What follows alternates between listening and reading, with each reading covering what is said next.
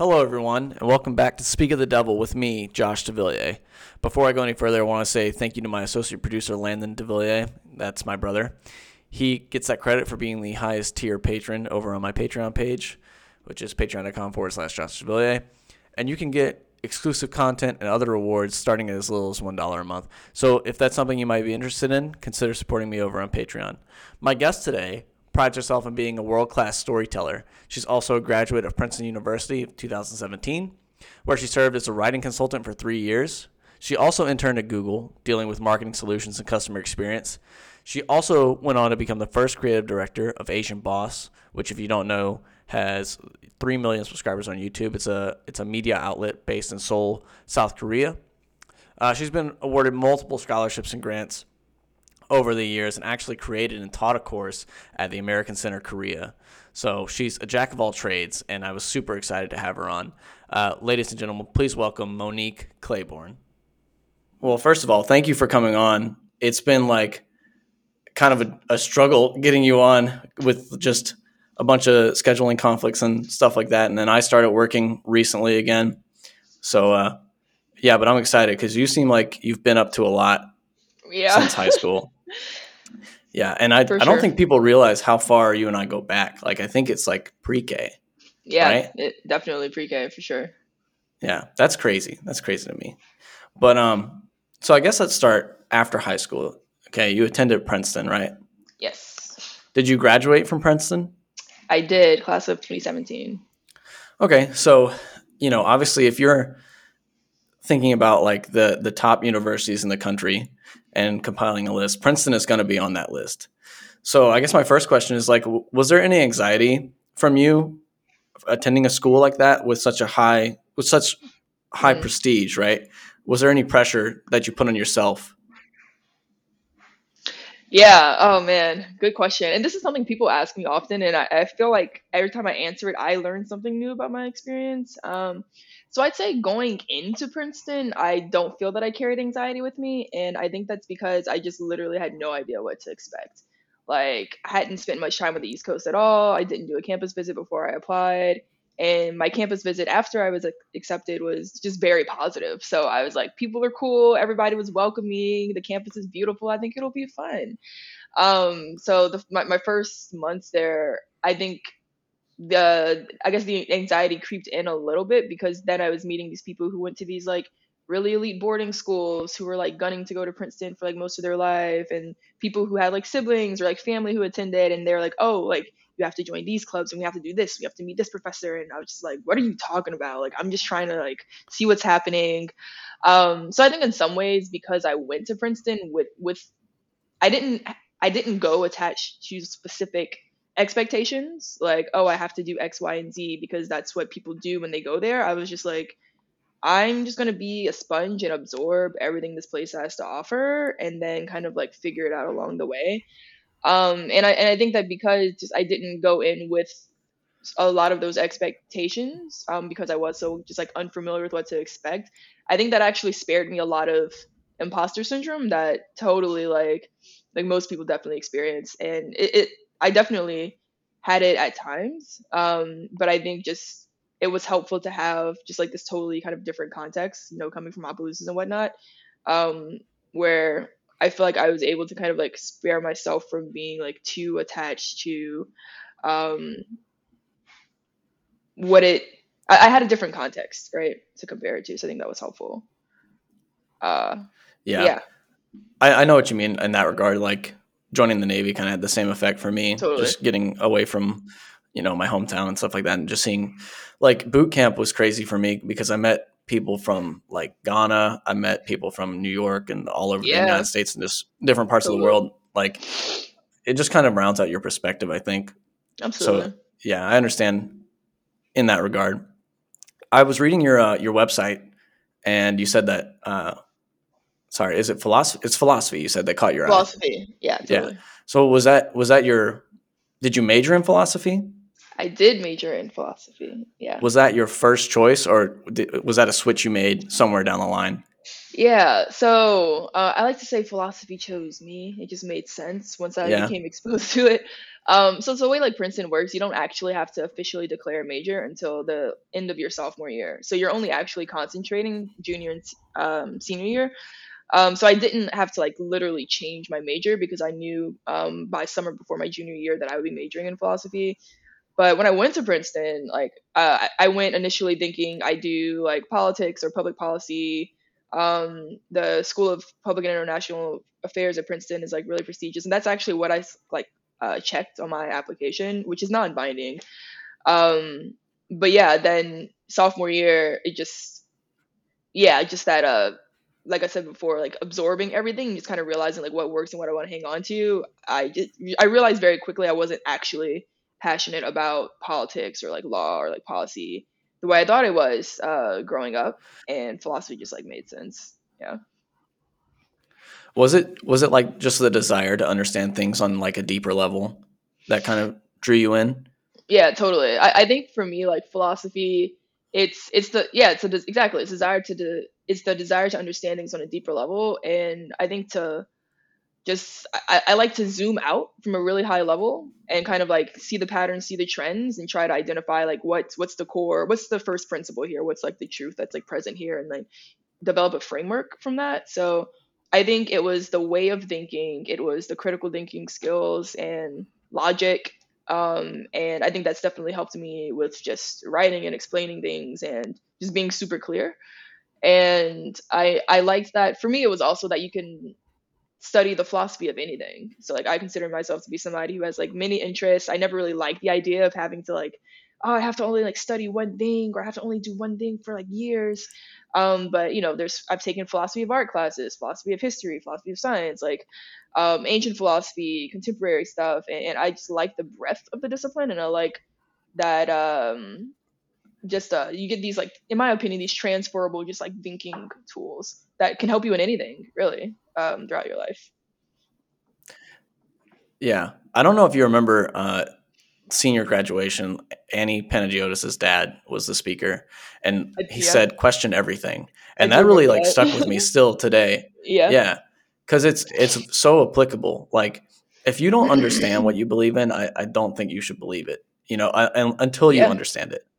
You know, totally. um, so you uh, you served on the.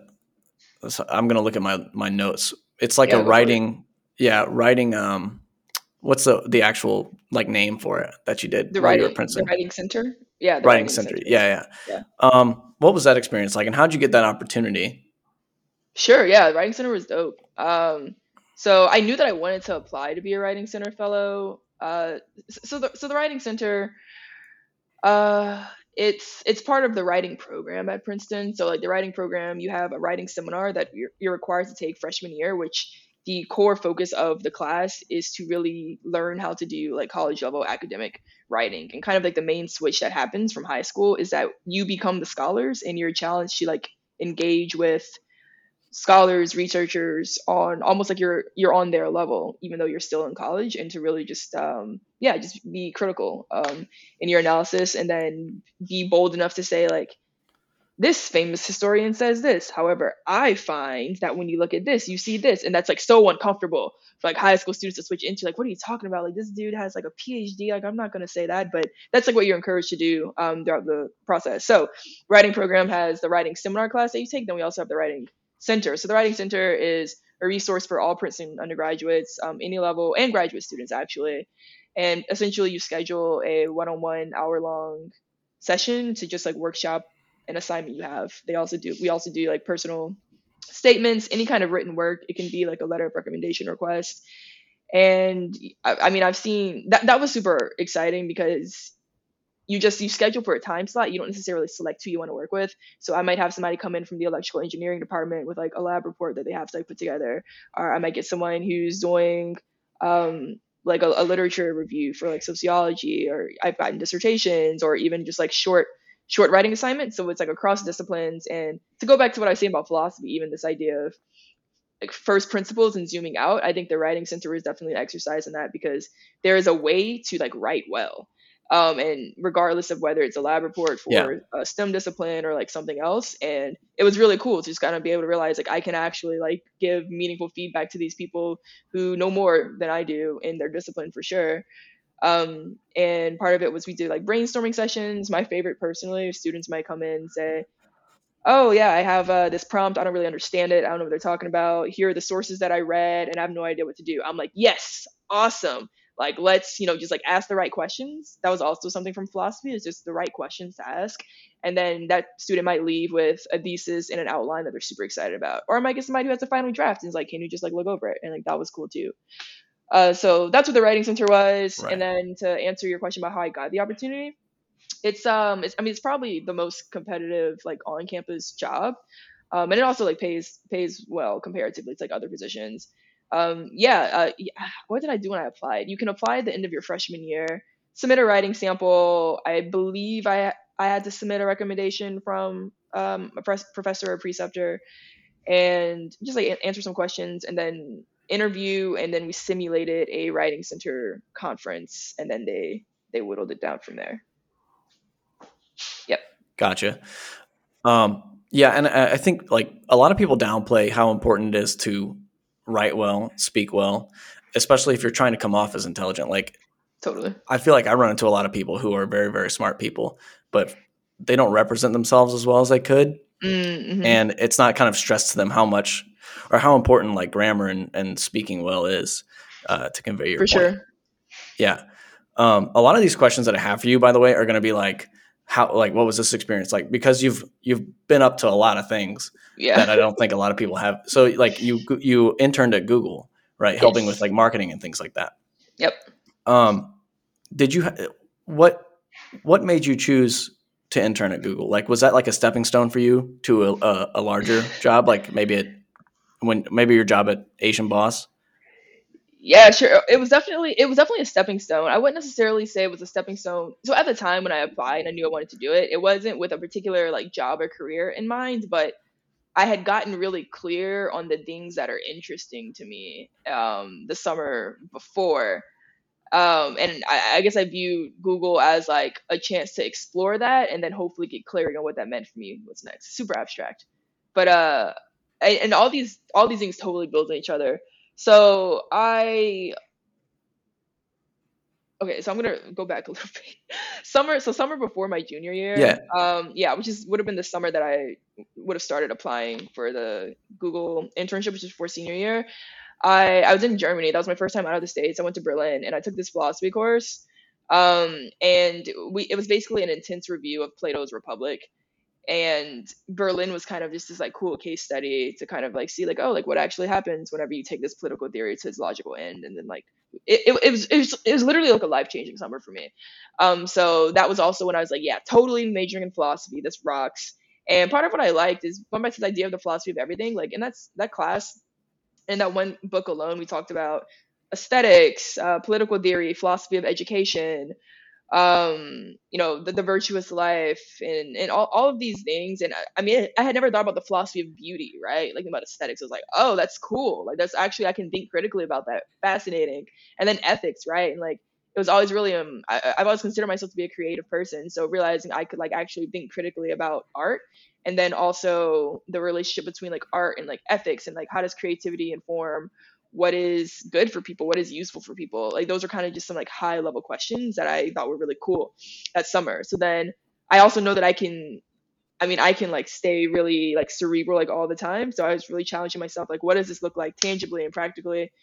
Um and i just thought about like um, technology these big tech companies how they rely so much on like their design and presentation and the brand ethos and creating these emotional connections through like beautifully designed products and experiences. And i was like i feel like that's a super practical way to kind of explore these things that i think are kind of cool. Because we're not talking about you know back in plato's time the art was uh, these uh, like these these public plays right and paintings and stuff like that. But it's like yeah art is infused into like design and these things that we experience daily. Um, and obviously it would have been a really good Right. just um, it would have it was, it was guaranteed to be, to be a great experience. So that's what inspired me to apply uh, to apply to this google program it's uh it's the only internship program that is non like non tech. So it was also one of those things where literally like I just I just uploaded my resume. Uh, and months later, somebody got back to me like, "Oh, hi, we'd like to interview you." So you can indicate. I don't think they even let. I'm not sure if they even let you indicate, but you could have ended up on the legal team, um, the marketing team, the sales team, the customer experience. Like, uh, you didn't really know. You weren't really applying for a position. They kind of looked at your resume, then like put you somewhere. Um, one of those things. So Okay. that, that that was my that was my motivation for applying for it. Yeah. Yeah, well, another thing that you did right after after that, um, you oversaw, well, you you became the first creative director at Asian Boss in Yeah. Seoul, South Korea, uh, which seems crazy considering you're like a philosophy major, right? Yep. So, what, what was that? What was that challenge like? And did you study any aspect of of being a creative director while you were at Princeton, or was that all totally new to you? Yeah, so I so it, it I did study. Uh, I took a few film classes. Um, my junior and senior year, I did a screenwriting class. One was like film analysis. One was more so um, actually like filmmaking, did like a short documentary and stuff like that. So I think that the, these are some of the things. Film and like creative direction were, were two of the other options that kind of like presented themselves to me after I realized that I really enjoyed this intersection of like art and ethics and aesthetics and um, creating experiences that actually like communicate something that matters. Like um, part of that was maybe it's like user experience design with like technology. Part of it was like maybe it's filmmaking, maybe it's this. So my junior and senior year, my I mean my courses changed a lot. where Whereas like it was philosophy, then all of these kind of like artistically inclined things. So I did have some experience in that, and then outside the classroom, something that, that was also I think very relevant was I joined a, a dance group in Princeton. So it was a we did hip hop and contemporary dance, and I also started choreographing. So um, choreography in that sense was also very relevant to like what you would do, like directing something on a set. So um, yeah, so when I was at Asian Boss, that was my year right after Princeton, and the way I went is that I I had never been to Asia, um, but I Korea again connecting it back to dance. Korea had become very interesting to me because I became familiar with just this like thriving like this upcoming like hip hop scene in East Asia, and part of that was these dance studios and these like underground artists that I became familiar with when I was choreographing and looking for inspiration. So I was like, oh, that seems kind of cool. So then I just kind of went down this rabbit hole of like discovering this like the scene out there, and um, which is also partially how I discovered Asian Boss.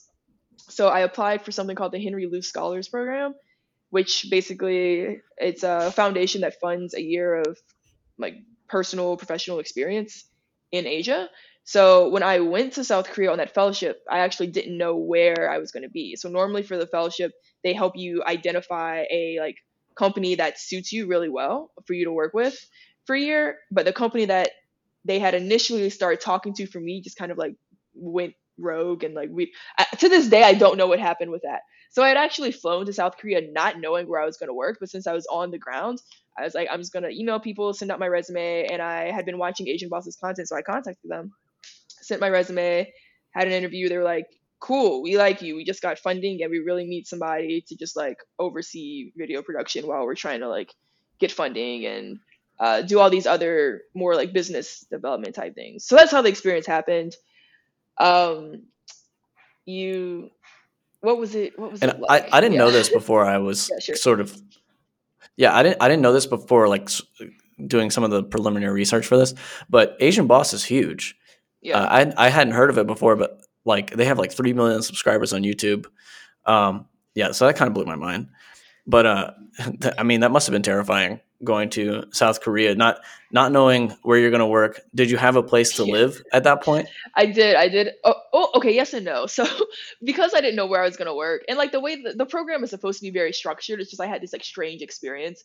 Um, I didn't want to commit to like a, a housing contract and not knowing what part of the city I would be in. So I was just at an Airbnb for like two months. So like I had somewhere to stay. Um, and there was part of me that was kind of like, well, since I don't know where I'm going to be working, I can definitely just um, do my best to just explore, right? Explore the city and like uh, take some dance classes, right? Things like that. So I, I try to, I think, frame it as like an opportunity to like learn, and I think that's something I try to just do in general. Like when I when I place into these new spaces, I feel like that's that like that is the consistent thing in my life is like I, every now and then I'm thrust into just this like new environment. Um, so I try to just like keep like a, a, a growth mindset with all of those things. Um, but yeah, Asian boss, Asian boss was it was also very it was very stressful. I think part of it was I, I, think a lot of things made it a stressful experience. Well, one like it, it was a recently funded startup, and it was really just the two founders who I think a lot of companies have origin stories like this. They just started the channel out as a passion project, and it, it grew so fast and it had so much traction. They were like, we can actually do this full time, but the, the, the their intention was never to build like a media company empire initially, right? Um, but then it kind of evolved to that. So it was a lot of right putting out quick fires, lear- like delivering content like right away, but also having to strategically do do the long term kind of like plans as well. And then I was also part of scaling up the team because I, I, I was really they had been working with like short term contractors before, but I was really the first person who was there for a full year, like consistently, like day in and day out, like building with them. So I was also very much a guinea pig in the sense where like they didn't also have experience like managing other people and working with other people. It had just been the two of them. So I mean, I feel like I learned a lot um, in the media space, and then also just in the startup ecosystem and like how fast paced that always is, and just in terms of um, working with people and then people across cultures too, because it was also managing teams in India and Japan and China and it, it, juggling a lot a lot of moving pieces. I definitely grew like a ton, a ton from that experience. Yeah, well, yeah. In your blog, it's a you assisted with um, like uh, was it the starting up or of new studios in Shanghai and Hong Kong, or what's the actual term for? Yeah, it's like satellite something. Yeah, yeah, satellite offices um, is what we referred to them at the time. Anyways, um, they, they might have their own physical office they, they might have more structured office buildings at this time, but it was really just like these distributed remote teams. So it was just kind of coordinating the video guy, the report person, the person who did the editing in Shanghai, getting them together and be able to convene and like work on the content, build up a schedule with them. Um, and so yeah, so that that was the early experience with that. And the, the team in Japan actually was a bit more robust, and they I believe had a space to actually work from. Um, there were more consistent reporters who had been with Asian Boss for a long ter- time that was there. But the team in Shanghai, the team in India, it was always uh, there. There were always a lot of moving pieces with coordinating people for shoots, for sure. Right. Uh, and, well, that's not the only thing you did when you were in South Korea. You also had Moe's Creole, right? Yeah. so that that's like a festival pop up, right? So like pretty much, yeah. you know, one you said like one week in a month ish. It was yeah, it was once a month. Um. So okay, how well? First of all, how was the uh, Creole cuisine received over in that part of the world? It was received super well. Um, like honestly, and this was something that I would tell people whenever I came back to the states, and they would ask about like just like culture shock and things like that. I was like, honestly, there's a lot about the Korean diet that I feel like mirrors the things that we eat in like South Louisiana. Like it's a lot of spicy food, a lot of spices, a lot of red sauces, a lot of meat, um, a lot of rice. Um, so it, it, was yeah, people people loved it. It was a hit for sure. Yeah, so they just caught on right away. Yeah, they caught they on. They jumped right sure. on board. So what was your if you had to make someone one Creole dish, what would it be? Oh, that's a good question. Hmm.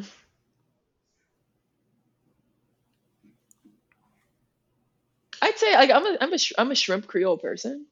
So I think I like shrimp Creole because it also tops really well in like fish. So I'd probably do like a fried catfish and then a shrimp Creole topping mm. over rice. Yeah. Oh, oh yeah, I can get down with that for sure. Uh, so so what are you up to these days? What what are you working towards in 2021? Yes, excellent, excellent questions. Yeah, so I am fully independent brand consultant and college conscious college experience coach. And I've actually only recently um, kind of gotten really clear on what I call myself.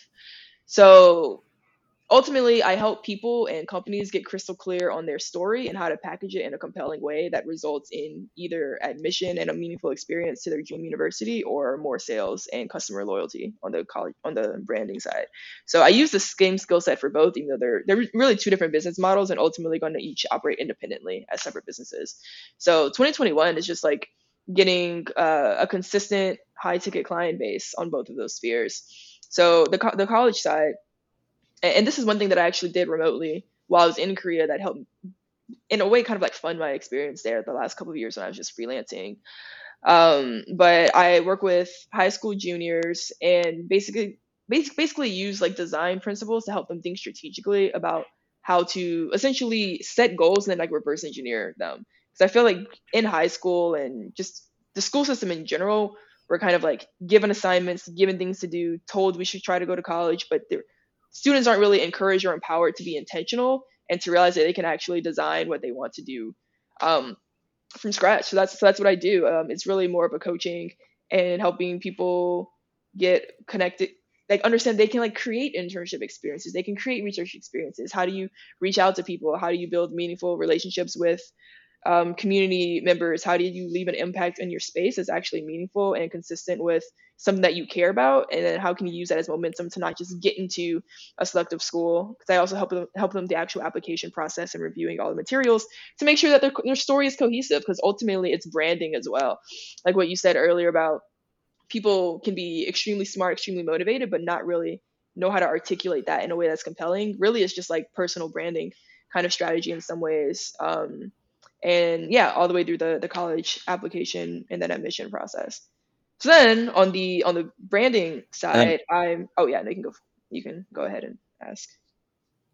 Well, no, just just go ahead. I was going to ask, like, um, especially with 2021, I'm assuming and the pandemic. I'm assuming yeah. you do this all remotely. Yeah, but do you have uh, plans to, for like to develop an office space or like a headquarters or anything like that?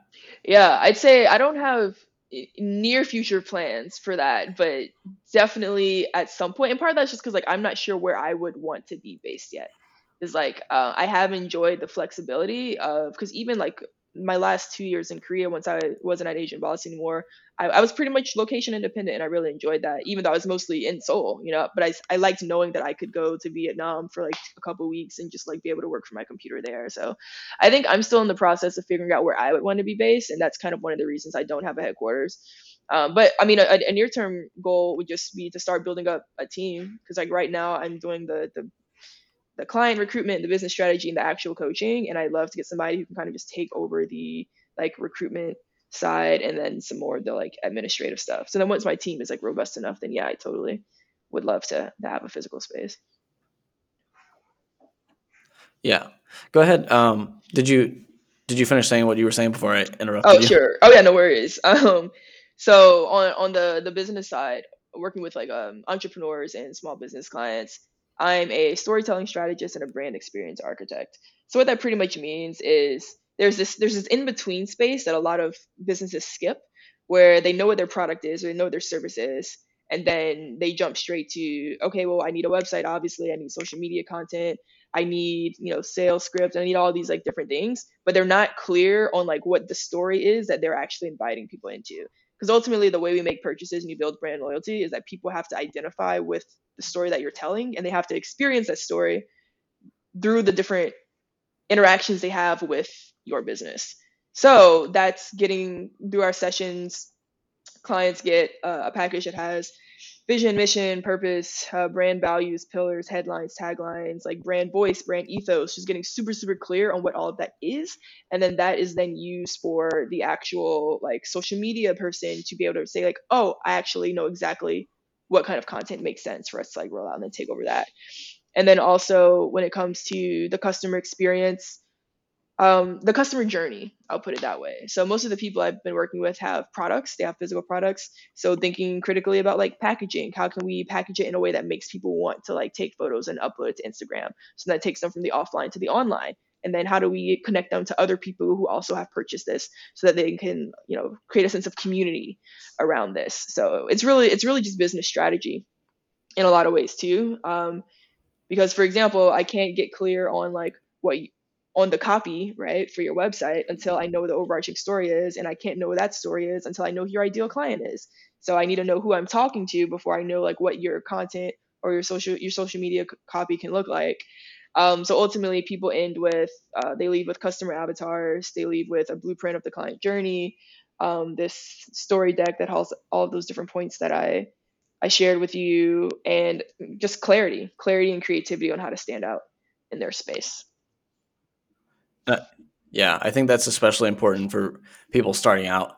Uh, it's like especially mm-hmm. content creators, whether it be like a podcast or or YouTube or whatever it is, uh, to be clear with the content that they're making. Because I, I, think a lot of people look at famous content creators or or big businesses that kind of can do whatever they want because they already have an audience base. Exactly. Right.